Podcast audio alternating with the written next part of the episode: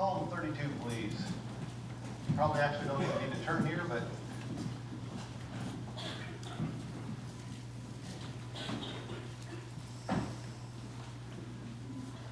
take you someplace very familiar. You could go probably a hundred places that would be equally uh, profitable or say the same thing, but this is where I live, and so we'll go here. Nobody, most of you would not be questioning this. You'd already know that the verse we're going to tonight is Psalm 32, verse number 8. Psalm 32, 8. I will instruct thee and teach thee in the way that thou shalt go. I will guide thee with mine eye. I will instruct thee and teach thee in the way which thou shalt go. I will guide thee with mine eye. I will instruct thee and teach thee in the way that thou shalt go. I will guide thee with mine eye. Let's pray. We'll discuss this very briefly tonight. Father, bless your name. It is our privilege to be here. It's our privilege to think through missions and to hear from our missionaries and to pray for them involved in your work around the world. And we ask tonight, Father, that this would be a help, not only uh, around the world, but Father, primarily in our own lives as you teach us what we need to know. We ask this in the precious name of Christ. Amen. Tonight let's discuss something very practical. Since it is a missions focused night, we'll approach it from that vantage point, but it's something that all Christians really need to understand. A missionary comes to this church and says, God has called me to such and such a place. And based on that call, this missionary has left where he was at and went to Bible college. So he spent probably at least four years in Bible college. After Bible college, he goes out on what we call deputation, and for two years at least, he is traveling the country on deputation, raising support. Then, when he has his financial support all raised, he sells basically everything that he owns, he packs up everything that he needs, and he heads to a foreign country typically. He packs his family, his children, his wife, says goodbye to everybody that he knows, and goes to the field. It may be as primitive as a jungle or more uh, technologically advanced than what we live in. The country may be uh, very peaceful or it may be in great turmoil. But he goes because he says God has called him. Now, some of the missionaries go to the field and they stay there for a very long time. We have quite a few of those. Some of them are there for a while and then they switch fields. But some of them go to the field. They are there for their first term, which is four years generally. And when they return to the, the United States, they never go back. Now, it is common knowledge, or should be common knowledge, that the first four years that a missionary spends on the field, they are of very little actual value. The first four years are for themselves. They get settled, they learn the language, they learn the culture, they get a grasp of the people and the work that has to be done. And so the first four years is for the missionary himself. So do the math. If a missionary goes to Bible college, goes deputation, and then goes to his first four years, he hasn't really gotten anything accomplished as far as that country goes. So he has spent 10 years of his life to a country that he's not going to return to. And for six of those years at least, the churches across the country have been investing. And all they have to show for it is a missionary who has a lot of knowledge about a country and a language and a culture that he's never actually going to use any longer. Now, I have no doubt that God does lead some missionaries, some people down that path. But one of our visiting missionaries recently told me that his mission board said that the non return rate after the first four years is somewhere in the neighborhood of 50%. I about fell over dead. Now, our experience has not been that. Ours is probably around 20% uh, that don't go back after four years. Uh, that's because we are actually targeting specific types of missionaries. But at 50%, even if you factor out all those who get discouraged and quit, and even if you factor out all those who have health issues or family reasons and can't go back, we still end up with what must be a lot of missionaries, a lot of people who have mistaken the call of God on their life and basically lost 10 years in that transaction. Now, the statistics in the United States are not much better. I haven't heard lately what the statistics are, but the average stay a few years ago of a youth pastor was around two years. Right. Now, you think about that. A teenager in his most difficult time of life will have between two and three, possibly even four youth pastors in their high school career, in their, in their youth career in the youth group. So they're just getting used to a guy and he leaves. And they just get used to that guy and he leaves. And they get used to another guy and he leaves. Now, I don't doubt that God sometimes moves pastors like that. But when the national average is two years, I think we can safely say some are mistaking their call. Of course, in the non ministry realm, there are no real facts and figures to go with. There's no way to track any of this. But we have to assume that if the leadership of the churches are making are mistaking the call of God at an alarming rate, can the fellowship be that far behind? So, let's talk tonight briefly about hearing the voice of the Lord. It is important, imperative is actually a better word, that we know and understand this subject. I will instruct thee and teach thee in the way which thou shalt go. I will guide thee with mine eyes. To what does this verse apply? Is it only for major things like your vocation? Is it only for more, a little more minor things like which car should I buy? Is it only for spiritual things like how do I answer someone's difficult question? Is it only for things that are of major life issue. What does this verse cover? I will instruct thee and teach thee in the way that thou shalt go. I will guide thee with mine eye. Well, I think it is safe to say that it's only for the things that God cares about. Okay, isn't that, isn't that fair enough? And since God counts the hair that falls off of your head, for some of us this is of more concern than others, but for none of us is it that big of concern, right? I don't think any of you sit there and count the hair that fell off your head. It doesn't matter to you. But if it matters to God, then I think it's safe to say, since anything that matters to Him, this verse applies to, I think it's safe to say that it applies to everything. Okay, so now we have a promise that He will instruct and teach us in the way that we should go. So, how do we hear his voice? Let me give you a few principles or steps. Number one, surrender your will. Surrender your will. Don't just pass over this, this is critical. Surrendering your will is not just saying the right words. Okay, I was a youth pastor for a very long time. I went to the ranch a lot of time, a bunch of times. And so I was involved with all the competitions that go on at the ranch. And I saw this multiple times. A teenager in the devotional times we would have would pray something like this before the competition Lord, we just want your will here. We just want your will. Um, we want to be a blessing. We want to show Christ. We just want your perfect will here, whether we win or lose. We just want your perfect will. So, Lord, we commit our, our game or our competition to you. That sounds great, doesn't it? Oh boy, what a prayer. Yes, thank you, Lord. And then, after the competition, when they lost, they were fuming.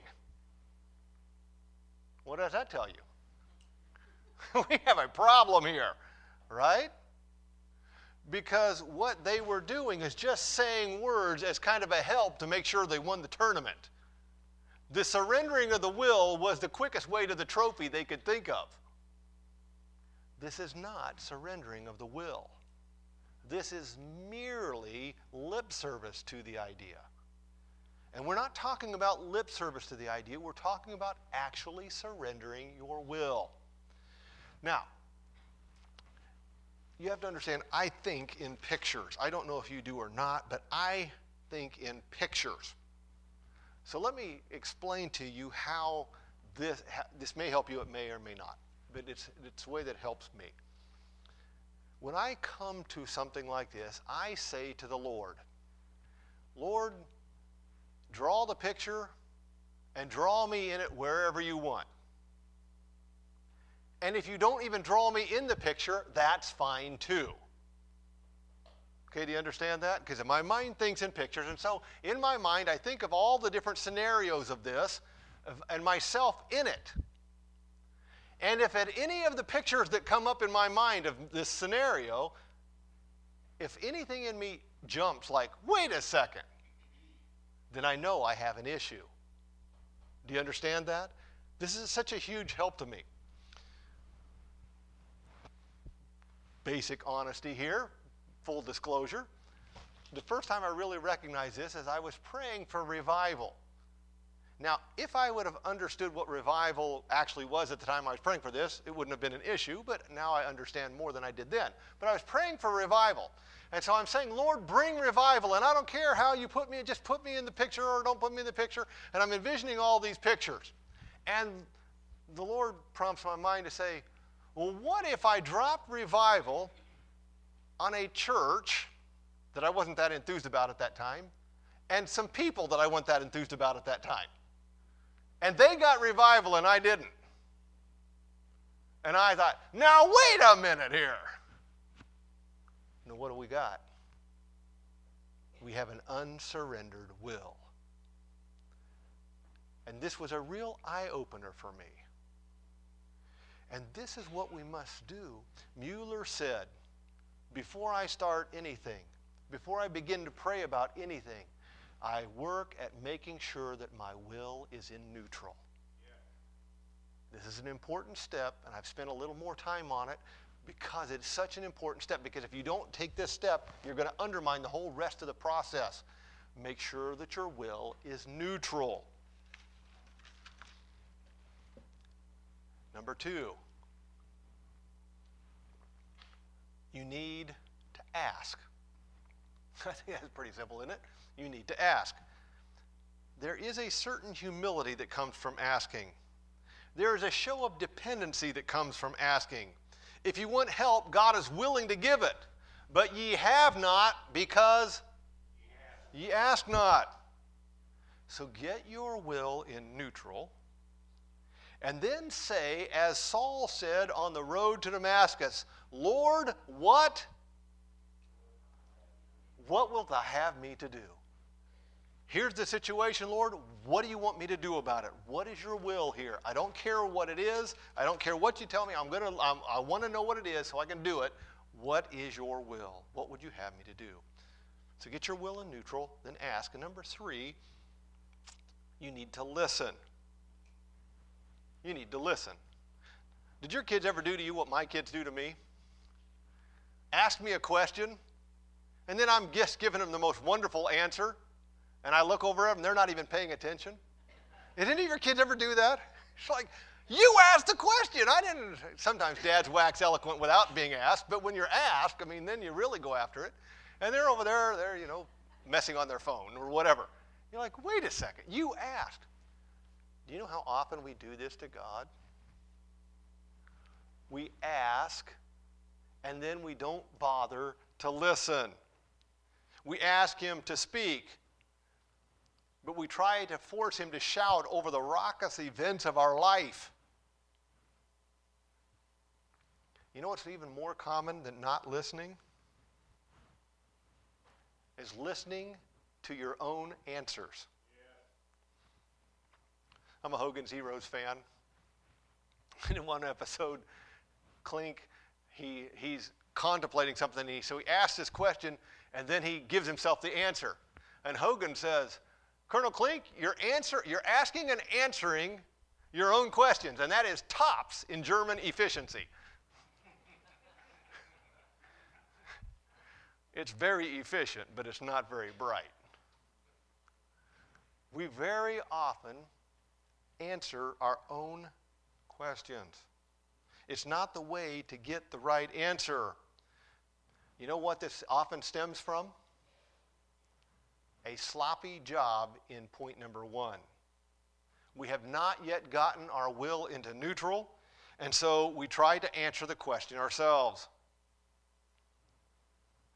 How many times hasn't someone said, I just felt like that was the right thing to do, when obviously it was not the right thing to do? What was that? Themselves answering the question.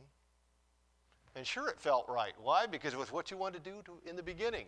And so you answer your own question and then feel right about it. You can have peace that way because you get the answer that you want and assume it's from the Lord. Get your will in neutral, surrender it. Ask the Lord to lead you. Then listen for the answer. And number four, learn to recognize the voice of the Lord. Learn to recognize the voice of the Lord. When we were kids, my brother Steve used to do what older brothers do. And sometimes we, as younger siblings, were not that enthused about that.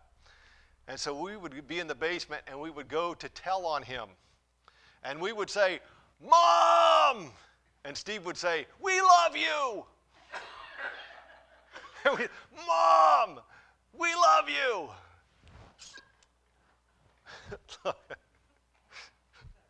Anybody have a sibling like that? you got to admit, he's creative. Look, when you ask for leading, you have to realize there's more than one voice that can speak. The Lord has a speaking voice. You have a speaking voice. We've already talked about that. The devil also has a speaking voice. Yes. And it is very important that you learn to know the difference. You say, well, that ought to be easy. Uh, no, not necessarily, because the devil can transform himself into an angel of light. So this is not just a, oh, okay, the, there's not this little red and deal, okay, on your shoulders kind of thing. You need to learn to understand and recognize the voice of the Lord. Well, how do I do that? Well, one part is really simple. The Lord will never say something that doesn't agree with His Word. This will keep you out of a whole bunch of trouble, my friends. He never speaks and says anything that disagrees. He can't disagree with himself. He's never going to say anything that disagrees with himself. And so, this is why, one of the reasons why we fill our minds with the Word of God. Because it helps us to know what voice is we're hearing. Because it sorts through the spirits, as the Bible says. It tries the spirits to see if they're right. And the Lord, the Lord will never speak in contradiction to His Word. But there are many things in your world that you need answers to that don't have a yes or no in the Bible. Okay, it doesn't say, thou shalt not do this or thou shalt do this. And so, how do you know? It's not going to contradict, whether I do it or I don't do it, it's not going to contradict the scriptures. There are ways of discerning the voice of the Lord. Once you've passed through this first test, okay, whether it applies to the scripture, you can't bypass that, you can't use this in addition to that. It's dangerous. It must always go through the test of the scriptures you have to understand the voice of the Lord is always clear, it is continual, it is consistent. The voice of the other side is not that. The voice of the other side will be pushy, it will be sporadic, it will be changing. Now, once you have heard the voice of the Lord, it's easier to discern it. Once you have understood what it sounds like, once you've understood the difference, it's very easy. It's a little more difficult to explain to you if you've never, if you have not experienced this.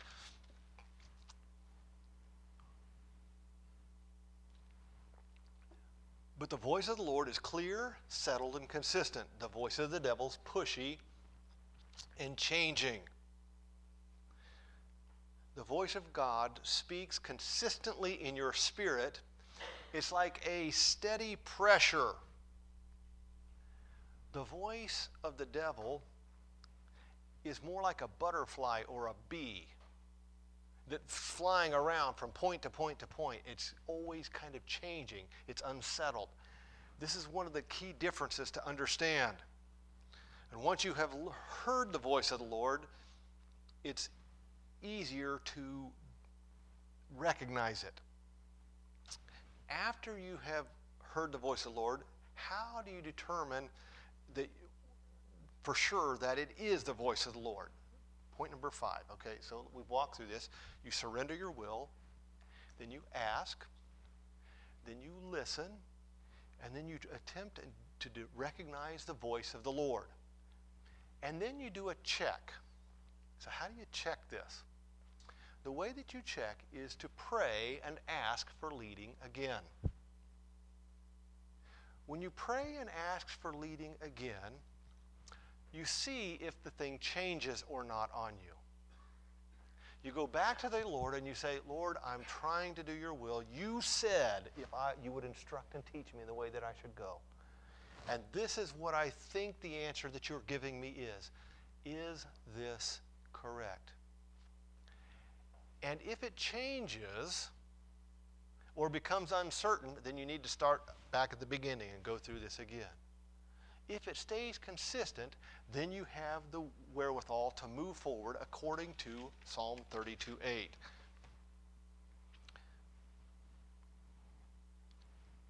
Now, let me give you a critical piece of advice here, and we're done.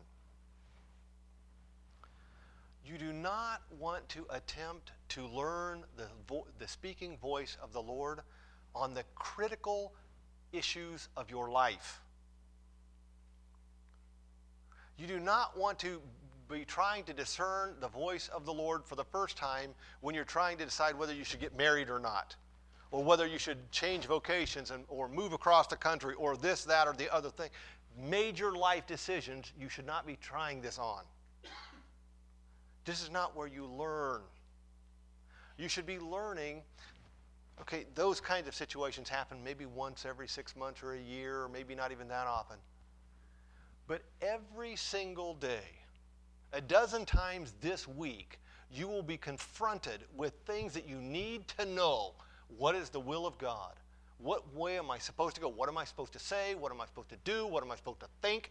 What am I supposed to do? And it is in these things that you learn to hear that speaking voice. Now, these notes all came from our missions class. And we used to teach the teenagers in the class how to, the beginnings of how to discern the voice of the Lord. Here's how we did this. Just exactly as I would explain, as I explained tonight. Each one of the teenagers had to have a ministry that they were responsible for. All various things through the church. And so we would have them come in one at a time.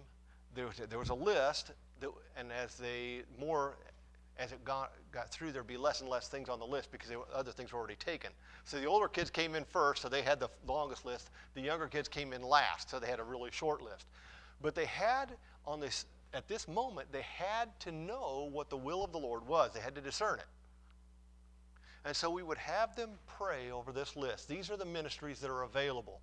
Know, ask the Lord which the other ministries aren't available because somebody else has already taken them. So their, their choices are limited. Which one of these ministries do you believe the Lord would have you be involved in? And they would look down the list, and we said, okay, now you've looked at it, now let's pray. And we would pray and ask the Lord to, to lead them specifically. And then when they would do the praying, say, which one of these ministries do you believe the Lord have you? And they'd say, I believe that one. If they say, I don't know, we said, well, then we're going to pray again. And so we'd pray again. And if they said after that, I don't know, we would pray again. And then they would finally they would say, I believe it's this one. Okay, so now let's check this. And we'd ask the Lord again, Lord, either give us your peace or remove your peace so they're doing the right thing. Now, what were we trying to do? Help them to understand the voice of the Lord speaking in their heart. Now, if they made a mistake, and they were instead of they were supposed to do the communion putting the communion together and they were actually doing the sermon archiving. Would the church fall down and would people not get saved?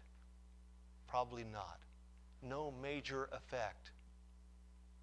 But you know what? In the life of every teenager there are decisions. If they do not know the voice of the lord and they make a mistake it's devastating. And just the same in your life and so, on these things that are not major issues, they are major because they're the way that you can learn how to hear the voice of God speaking in your heart. And it is something that every single Christian ought to know because I will instruct thee and teach thee in the way that thou shalt go. You don't have any better promise than that, my friend. You don't have any more anything greater for life than that, that God will tell you point by point, step by step, exactly what you ought to do. And when you hear his voice and you know it, you can do his perfect will. You must learn to hear the voice of God and discern it from those other voices in the world. Let's pray.